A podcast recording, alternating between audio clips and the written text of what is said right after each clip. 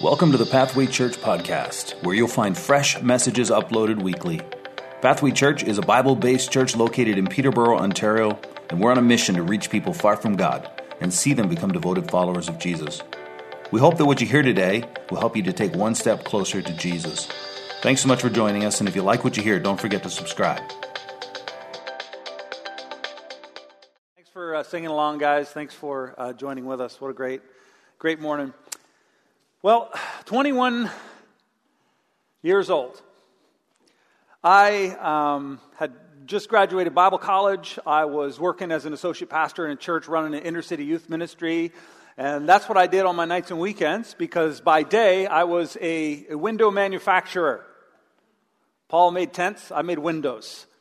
And um, so I'd be out late at night, as you might imagine, with the teenagers, having fun, trying to lead them to Jesus and doing life with them, uh, having a great time. But then morning would come, and my, my father, who was here last week and spoke, for those of you who had the chance to hear him, you just never know what he's going to say. Uh, so it's always great to hear him speak.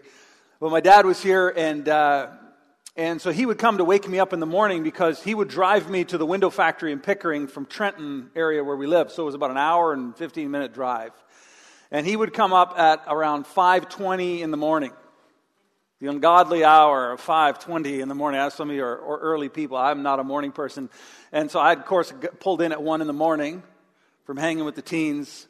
And i was just getting into my deep sleep when my dad would come in. Nathan time to get up. That's, he has an accent. Not quite like that but he, yeah I was a little more Arnold Schwarzenegger than French French dad. But he would say, you know, time to get up. And he would come in. I'd be like, Dad, no, I just to sleep out. He's like, you have to come. It's time to go to work. And so he'd pull on me and pull the sheets off me. And if I really wouldn't get up, he'd dump water on me. Um, so I would, I would climb out of bed half asleep. And I would wander down and I would climb in the little car and I would fall asleep on the door. And when I woke up, we were at work. We were there and uh, and I would just kind of stumble, you know, stumble into the into the workplace, and there was a little room off to the side where I built all the specialty windows. If you needed a triangle, I was your guy. If you needed an octagon or something bent, like a nice round top window, a half arch, uh, anything like that. Uh, so those were my specialty windows. I built. I had my own little room, and so I'd go in there half asleep, and I'd start to build whatever the order was for the day. Now, what would happen is at lunchtime, I would be starving because, of course, I haven't eaten breakfast. And, and I would kind of wander into my dad's office and I would sit down on the chair and I would be say, Dad, what's for lunch? And he would reach into a grocery bag because he didn't have an actual lunch bag. He just brought a plastic bag with some stuff that he found in the fridge. And he would reach into the bag. I remember one day he pulls out a half a loaf of white bread and drops it on the desk. Lunch. I'm like, seriously, do you have any butter at least? Nope. Do you have any peanut butter? Any toppings of any kind? Well, he says, I did, I did pick a tomato this morning in the dark. And he pulled out this giant tomato from his garden. And he'd take out his dirty exacto knife with rust and oil on it. And he would start slicing the tomato into like one inch chunks to put on that dry white bread. There you go. But you know what? I was hungry, so I ate it anyways. Because it's amazing what happens when you're hungry. You'll, anything tastes good.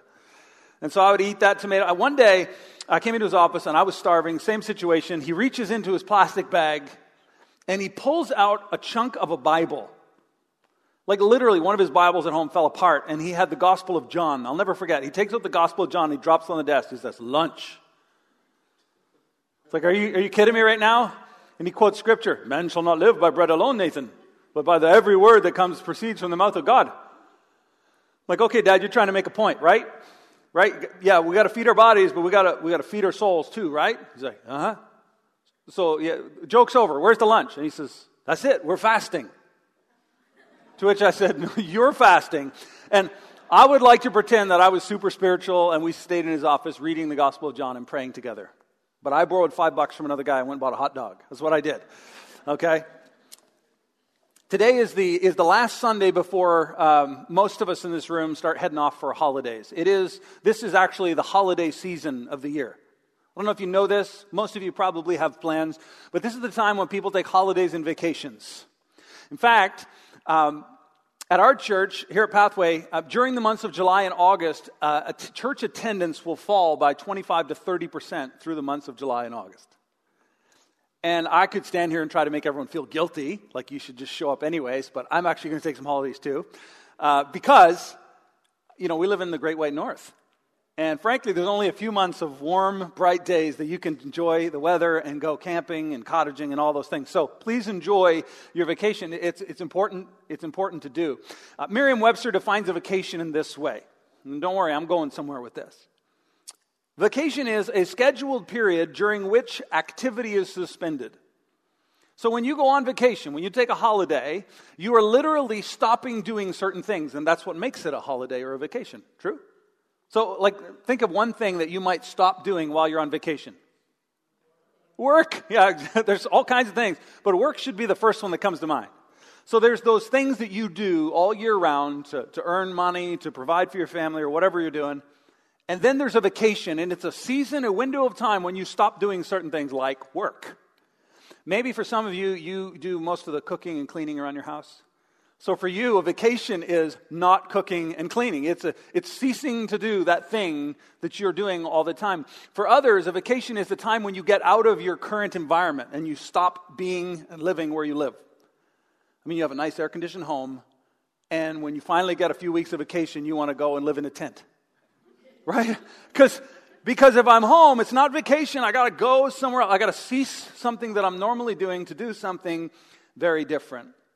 Now, a vacation truly is this time when we stop doing certain things. Regular routines stop for a season, and that's what makes it a vacation. But you know, there's one thing that at least I never do when I'm on vacation, or I never stop doing, and you know what that is?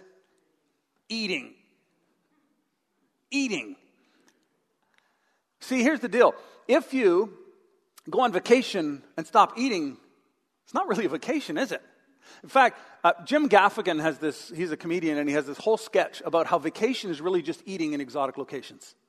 It's hilarious. I think it's so great. It's like you go up the uh, CN Tower, you're on vacation in Toronto, you go up the CN Tower, and you're like 1,500 feet in the air. You have this incredible view, and within three minutes, someone says, Hey, isn't there a restaurant up here? We should eat some food. Like, wouldn't that be fun to eat food in the air? Yeah, let's eat food. This is now a vacation. We're going to a Blue Jays game to watch baseball.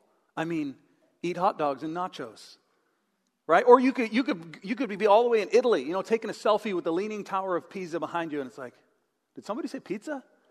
Right? Like, it's amazing how food is just central to everything we do. And just like, and just like we feed our bodies every day.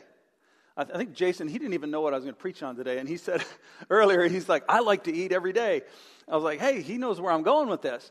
Because we do, we feed our bodies every day, and we would never dream of going on a vacation and not eating.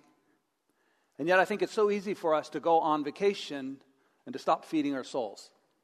In fact, when I'm on vacation, I eat more of the foods that I love, and sometimes I'm tempted to not open this book or spend time with my Heavenly Father because I'm on vacation and it's all about me. And so today, the title of my message is really simple. My title of my message today is simply this Take your faith on vacation.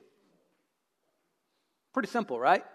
And, and I know many of you in this room, maybe you have a daily routine that you go through. Maybe you have a devotional book that you read. Devotional books are a really good idea. There's a daily scripture, a thought to think about, to meditate on, and maybe a prayer. And, and it's, it's just a catalyst for you to sit down and have a moment, time with your Heavenly Father to, to orient yourself for the day and to prepare your heart for what is ahead. And I know that some of you do that. Others of you feel guilty because you don't do it and you know you should. Others of you wish you were disciplined enough to do it. Some of you tried it and it didn't work very well, so you haven't really been doing it. But I want to encourage you there's no better time to start pressing in to, to God and to start reading your Bible and praying than when you're on vacation. And while you're resting your body, and while you're taking a break from the regular routines, you can establish a new routine, one that I believe will be life giving for you. So take your faith, take your faith on vacation. Um, I, I, have this little uh, thing. Each day I get an email from a website called Daily Bread. Any guys heard of it? Yeah, there's a, there's, a, there's a devotion called Daily Bread. And so I get an email, and in that email there's a verse and a thought. And so even if I have, on occasion, and I do forget or, or miss my time with God, I can just be sitting anywhere, and I open up my phone, and there's this thought, and I just begin to sit and, and take it in wherever I am. It's called daily bread. And the reason why they call it daily bread is because when Jesus taught his disciples to pray, know what he said? He said that we should pray that God would give us this day our daily bread, the things that we need from God, that He would provide it for us, that we're to ask Him and look to Him for. But there's also this incredible story in the Old Testament. And, and Moses is leading this huge nation of Israel out of Egyptian bondage, and they're in the wilderness where there's no food. And God miraculously provides each day for their food. It's called manna, this bread that comes down from heaven, and they gather it up like dew on the grass in the morning and they make cakes and loaves, and they are able to be sustained in this harsh environment through the daily provision of God. Now, some of the Israelites thought, what if we don't have enough food for tomorrow? I'm going to gather as much of this manna as I can. I'm going to put it in a Ziploc bag. Okay? Or whatever they use instead, a clay pot. And they would store it overnight because then they would have breakfast in the morning. But guess what would happen in the morning? They'd open it up and it would be full of maggots and rotten. Oh, and the whole tent would smell. But they would go outside and God had provided fresh manna each and every day. And the whole point of this is that God was trying to teach his people to trust him daily for the things that they would need. Daily bread, daily bread. This is why I believe that devotions and time with God ought to be a daily discipline. It should be something that we do each and every day, that we take time to, to, to read the words of our God, to pray and talk to Him, to reflect and orient our hearts towards Him each and every day. And I want to encourage you, even if you haven't been doing this, to start doing it while you're away on vacation.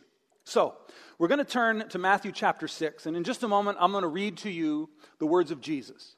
And Jesus is instructing his disciples about prayer and about how to pursue God, and he's going to share with us some stuff that I think will really help us if your heart is to do this and to be in regular devotions with God. In these first few verses, Jesus is going to explain to us why this is so important and why we should do it. Matthew chapter 6, verse 5, Jesus says these words And when you pray, notice he doesn't say if you pray, he says when you pray. The assumption is that if a person calls themselves a Christian or a follower of Christ, if you say you love God, then, then you will naturally pray. This will be an outflow of your life. And when you pray, he says, you must not be like the hypocrites. A hypocrite is somebody who says one thing, does another. A fake, a phony, a fraud. Someone who's putting on a show. He says, Don't be like that. For they love, speaking of, he's actually talking about religious leaders. They love to stand and pray in the synagogues. That would be Jewish version of this church. Like there are people that want to stand up in church and pray so everyone can hear them. They stand in the street corners and public marketplaces and they pray out loud that they may be, and here's the key seen by others. Now, my guess is that most of you don't stand up in church or on a street corner and pray out loud so other people will think you're religious. That's kind of not cool in our culture. So, people are like, oh, he's that guy or she's that girl. So, you're probably not doing that. But let me ask you this, because I think this is something we all wrestle with. Do you come to church? Do you serve? Do you give? Do you help others to be seen by others? What's the motive? That's what Jesus is getting at here. Do you know that when you come to church, people see you at church and they're like, oh, good for you. You're faithful. People feel guilty when they don't come. People, people feel good about themselves when they serve and give, and they feel guilty and shameful when they don't. And so, so much of the things that we do, even the good things, are often done to be seen if we're truly honest. And it's the wrong heart. And Jesus is going to Jesus is going to challenge us in this way. And he says this Truly I say to you, they, those who do things to be seen by others, have received their reward. Like you, you wanted other people to think you're holy and special? Great. You've just succeeded. But if you want God to be pleased with you, there is a better way to go about this. And here's how he instructs us Jesus says to his disciples, But when you pray, okay, same thing, go into your room, shut the door, and pray to your Father who is what? In secret. In secret. Jesus says, Look, if you really want to check your heart and you want to know why you're doing it, why don't you try doing it alone? Now, is it wrong to pray in public? Absolutely not. It's a good thing to do. Pray with other people, pray publicly, worship publicly. But something's different when you get alone, isn't it? When you are by yourself, to me, it is the truest version of yourself. I've seen people, I've caught them red handed. They're in church and they sing like this I mean, they're not even singing. They're just standing there like, you know, I, I, don't do this. I don't, I don't sing. I don't dance. I just stand here and pretend I'm singing. And then, and then, you walk into their house and they don't know you're there. and you hear them in the shower and they're staying alive, staying I mean, they're boogieing around, man. They, you know, they love to sing and dance. Just sometimes people look really holy and righteous and spiritual, and then you see them when they're on their own and you discover something very different about them. Isn't that true? The way they speak, the way they talk, the way they think, the things they look at and watch. Like that, there's this vast difference between the public and the private version of themselves. And Jesus is saying, look, if you really, really, really want to get this right with God, then you need to get alone. Because you know what? It's one thing, if you pray to God in front of other people, people will think you're special. So you scored some points. But if you pray by yourself and you don't believe God, then you're just babbling. I mean, the only reason you are going to sit in a closet or in a room by yourself and talk to your Heavenly Father is because you actually believe He's there and He's listening. Jesus is like, hey, devotions, daily, super important. Get alone by yourself in the privacy of your own home or wherever you are. And here's the beautiful thing Jesus says this, and your Father who sees in secret will reward you. He says, God will see you pursuing Him and will reward you which means it doesn't matter if anybody else sees, God will see, and God will reward you. That's good news because I don't know about you, but sometimes I try to do my daily time with God and I open the Bible. And you know, it's good to read different parts of the Bible, but there are some parts of the Bible, guys, that are, I'm just like, really? Like I opened up to one text today, I just thought I'd share with you. So you can just imagine me, not a morning person, at 6:15, with a cup of coffee, because if I don't have a cup of coffee, man, there's nothing's going well. So I got my cup of coffee and I crack open the Bible and I'm like, okay, God, I'm gonna I'm gonna press into you. I'm gonna like read my Bible. We're gonna pray, and this is this is a good way to start the day, right? And I opened up and like Isaiah 38. in those days, in those days, Hezekiah became sick and was at the point of death. And Isaiah the prophet, the son of Amos, came to him and said to him, Thus says the Lord, Set your house in order, for you shall die, you shall not recover. What are you trying to say to me, God? like, you, you, come on, have you ever opened up your Bible and you got a reading plan and you're trying to get through the Bible and you're reading these texts that you're like, I, I don't get the context, I don't know how, this doesn't make any sense, and you're going like, why am I even doing this? If you're honest, there have been times, if you've been doing this for a while and you're trying to like do the faithful pursue God thing, and, and you're like, God, I just don't get it. Here's the beautiful thing Jesus promises that if we push in and we seek Him with our whole hearts, he will hear and answer. He promises that we'll be rewarded for even attempting, even if we don't think we're getting anything, He'll reward us. But here's the beautiful thing God has a way of, of bringing all these things full circle. if you continue reading this particular text, which I literally, I cracked my Bible this morning, I'm like, I need a, a weird text to share with everybody. And, and so I'm like, oh, there's a good one. And so I started, but listen to the rest. This, this is really good. This will preach. Then Hezekiah, the king, turned his face to the wall and prayed to the Lord. So the prophet gives him doom. You're going to die. This ends bad, and leaves. And what does Hezekiah do? In the privacy of his own room, he turns his face to the wall in secret and he calls out to God, the very thing that Jesus is telling us we ought to do. And here's what happens He says, Please, O Lord, remember how I walked before you in faithfulness and with a whole heart and have done what is good in your sight. And Hezekiah wept bitterly before the Lord. Then the word of the Lord came to Isaiah. So the prophets left. Now God speaks to the prophet, sends him back to the king. And he comes back and he says to the king, I have heard your prayer. I have seen your tears. Behold, I will add 15 years to your life, and I will deliver you in this city out of the hand of the king of Assyria. It's like, oh. So this story about Hezekiah actually tells me something about the nature of God and how he works and the value of pursuing him. Oh, that's why I'm doing devotions, you see? He will reward those who diligently seek him. And so God, God rewards the private pursuit of him when we will do it. So he's told us a bit about why we do devotions. Now, Jesus in verse 7 is going to tell us how uh, we do devotions and some specific things. He says, And when you pray, once again, do not heap up empty phrases as the Gentiles do, for they think that they'll be heard for their many words. He says, The people in the nations around you, they pray to their gods and they just ramble, ramble, ramble, ramble. They have these little mantras and prayers, and they say them a thousand times, thinking that if they say it enough time, the gods will finally, they'll get the gods' attention. I have kids, and usually when we go swimming, there's always one standing on the diving board going, Dad, hey, Dad, look at this. Hey, Dad, watch this move. Hey, Dad. And I'm sitting over there on my phone uh, with my daily bread trying to catch up because I forgot to do my devotions that morning. I thought it was funny. I'm sitting there doing that, and, uh, And my kid's going like, hey, dad, dad, look at me, look at me. And I look and I turn back to my phone. It's like, no, no, dad, you're not looking. Yes, I am. And they jump in the water. And it looks exact same as every other time they jumped in. I, Good job. Um, but Jesus is saying, look, you, you don't have to, you don't have to earn God's attention. You don't have to like, if you say it a thousand times, he's finally going to be like, oh, there's Jimmy. Oh, there's Sarah. Oh, oh, now you have my attention. He's like, no, no, God's paying attention. You don't have to, you don't have to convince him. You don't have to rattle off his ear. That's just not necessary. He goes on to say this in verse 8.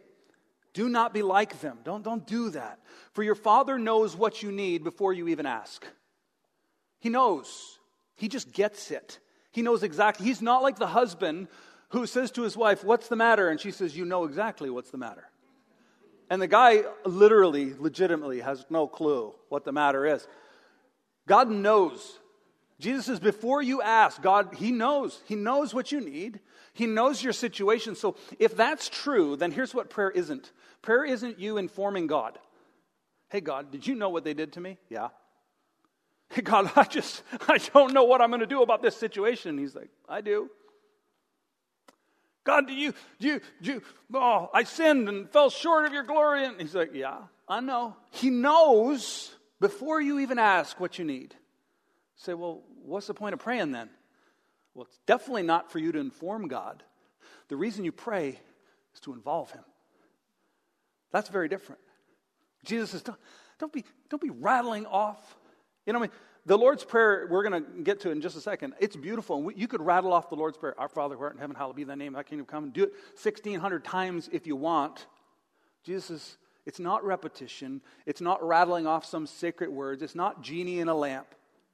It's you inviting God into your space. It's you inviting God to move on your behalf. This is the purpose of devotions and prayer. And so he says, Do not be like them. The Father knows what you need before you ask. And then he gives us, he gives us this beautiful model that I want to share with you today. He gives us the Lord's Prayer. He says, Pray then like this. Like this. So you can recite the Lord's Prayer verbatim. Great idea. We're going to do that together in just a sec. Great idea. But he says, pray like this. He's actually giving us a model, and I'm going to break it into three simple things that you can do on a daily basis. And in fact, before you leave, I'm going to give you one of these. It's a bookmark that we created. And it says daily bread. There's a nice loaf of bread just to remind you to feed your soul. And underneath it, I have the three points from the Lord's Prayer and some subpoints that I'm going to tell you about right now. And you can take this and you can take your faith on vacation in the form of a bookmark. So, I'm going to invite you all to stand with me, and we're going to recite the Lord's Prayer in unison. Can we do that? These are the words that Jesus gave us as he taught his disciples to pray. So let's say them together Our Father in heaven, hallowed be your name. Your kingdom come, your will be done on earth as it is in heaven. Give us this day our daily bread, and forgive us our debts as we also have forgiven our debtors. And lead us not into temptation, but deliver us from evil. Thank you. You can be seated. Powerful words. And I, I, I, don't have time to, to fully break them out, but I want to share with you the three sort of steps or three categories of requests that we find within this very simple and short prayer. The first one is this that Jesus is teaching us when he gives us this prayer that we ought to, first of all, remember who he is. The first sentence says, Our Father in heaven, hallowed be your name. That's all about, has nothing to do with you, has everything to do with Him and who He is. Can I tell you, the best way to start your day is remembering who God is. I've heard that the, the, the, the best way to start your day is with Folgers in your cup, okay? And coffee's great, but I'm telling you, there's something better, okay? There's something better. And that is starting your day remembering who God is. First thing he says, Father in heaven. Your the God that we serve is our heavenly Father. In other words, a father is someone who is absolutely interested in the lives of their children. A good father is, correct? So that means that God is not some distant deity who's waiting to throw down lightning bolts. He's not some distant deity that's wanting us, his pawns, to, to serve him as his minions. No, he is a father to us and wants to love us and wants to spend time with you. That's who we're praying to. Our Father, but our Father who is in heaven. He is in heaven because he is not of earth. He is in heaven because he is eternal. He is in heaven because he rules over all things. It's a good thing to remember. If he rules over and created all things, then that means that there is absolutely nothing that's going to happen to you today that he is unprepared for. It means that there is nothing that can happen to you that he can't overcome. He rules over all things. That's who you're praying to. And so we have a God who loves us as a father, a God who rules over all things, has all power and authority. But what if, what if his character is bad? Well, Jesus says it's not. He says, Hallowed or holy is your name, set apart, distinctly perfect and pure. So we have a Father who loves us, who has all power and authority, and who is perfect and pure in all his judgments. That's who we're approaching. If you just started your day thinking about that, your day would go better already. We haven't even got to the next two points. But it's amazing, it's amazing what can happen when you begin your day by remembering, as Jesus taught us, who our God is. Secondly, here's the second thing you want to do align ourselves or align yourself with His agenda. This might come as a shock to some of you, but um, it's not about you. That's why Jesus teaches us to pray, Your will be done, Your kingdom come, not mine. Not mine. Because it's His will and His kingdom that matter, not mine. So our default is to make everything revolve around us. This prayer teaches us to make everything revolve around Him. Because I don't know about you, when you make it revolve around you, you are setting yourself up for fear, anxiety, and failure. That's been my experience, at least. Uh, I told you I used to make these windows, and in order to, in order to make a round window out of plastic, what you have to do is you have to take the long plastic frame and you have to, you have to submerge it in boiling hot oil to soften it enough to shape it. And so I had this massive hot oil tank in the room where I worked. And they sent me a helper who was going to help me because it takes two people to submerge this in the oil and to, and to shape it, okay? And so they sent me a guy, he was, he was a little man from Sri Lanka. His name was Thirunavu Karasu Sriskandamurthy. It did take me many days to learn that. Um, so we just called him Sri. And he was a great guy. He was a great guy. He's very, very, very hard worker, very passionate. And uh, in the first week that he was working with me, I'm teaching him this. We got our rubber bibs on, we got our, our insulated gloves and our goggles, you know, safety first and all that. And we're, we're submerging this, this piece, this long piece of window into hot oil. And he slips and drops his side into the oil. Problem was, there was an easy fix. Going to talk him through it. The problem was he would panic. He was high strung little guy. And he would panic and he'd throw his hands up in the air and be like, What can I do? And he'd start running in circles around the room. And I'm going, Sri, just Sri. And of course, everything's melting in the hot oil. I'm like, Sri, like I'm trying to explain to him what to do. And of course, that never worked. He would just panic. And ever since that day, I often see myself doing this because I have expectations of how life's going to go. I have expectations of what God's going to do for and when it doesn't work out the way I think in my plan, guess what I do? What can I do? What can I do? I start panicking. I start shooting emails. I start calling my wife. I'm like, what am I going to do? She's like, calm down. Calm down. It's not about you. God has got this under control. When we realize this, it's not about us, it's not about our agenda, it's about His, then we look to Him. And so when we're adopting his agenda, we ask different questions. So think about this. You start your day by saying, Who is this God that I'm serving? Oh, man, he's my father. He's loving. He's this. Then the second thing you do is acknowledge. Sorry. The second thing that you do is align yourself with his agenda. So you begin to ask different questions. You ask questions like this What are you doing in the world today, God? What do you want to do in my marriage and my family today? Because I want to get in line with what you're doing. And what's my part in what you're doing today? What can I do to serve alongside with you? This is the attitude that is shaped in our time with God when we follow Jesus' model. The third thing is to acknowledge our need for Him. This is where we actually ask for the things that we need. Notice this is at the end. And Jesus says it this way Give us this day our daily bread, the things we need for this day. Notice He doesn't ask for next week's bread. Because if God gave me enough bread for next week, I wouldn't, I wouldn't need Him this week. And so He gives to me only what I need each day, so I'm continually dependent on Him. Give us this day our daily bread, the things we need money, resources, and forgive us our debts. Those are the things we have done wrong towards God and others. As we forgive those, forgive our debtors, and lead us not into temptation, but deliver us from evil. So he says, now at the end of this prayer time, you can begin to ask God to give you the things that you need for today, to, to wipe the slate clean, your sins and wrongdoings. Imagine starting each day with a clean slate. And, and here's the beauty of this it's forgive me as I forgive others.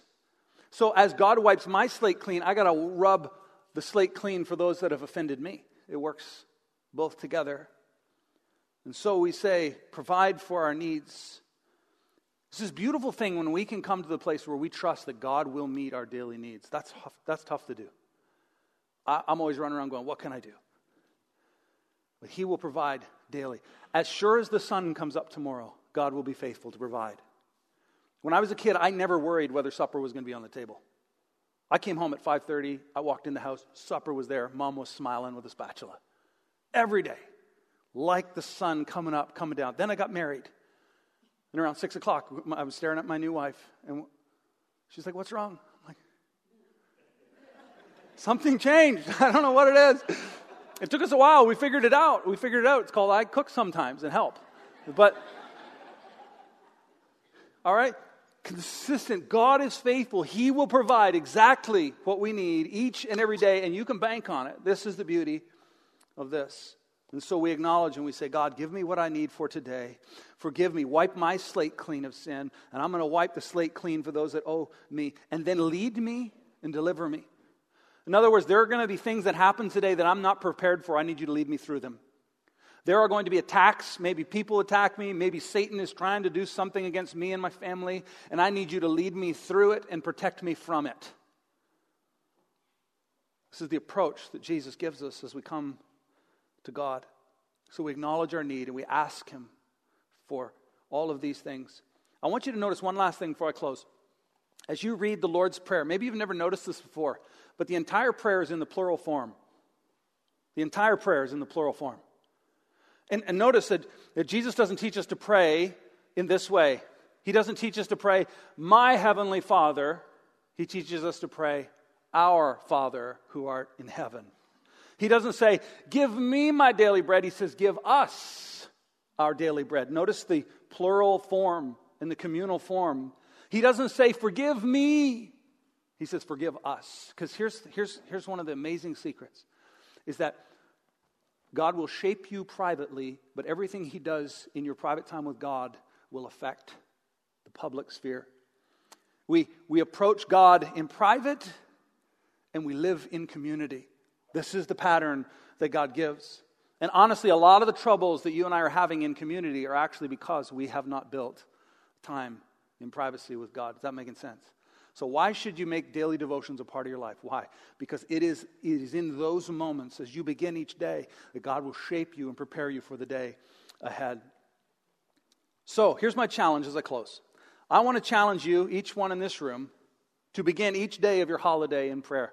And, and if you're not sure how to do that, if you have an app or something that you can use, go ahead and use that. If you don't have it, then grab one of these bookmarks on the way out at the doors, and it will literally guide you through this process that I've just talked about the Lord's Prayer saying, remembering who God is, that's the best way to start your day. Align yourself with His agenda and acknowledge your need for Him. This is the model. Ultimately, communion with God leads to greater community with people. Can we pray together?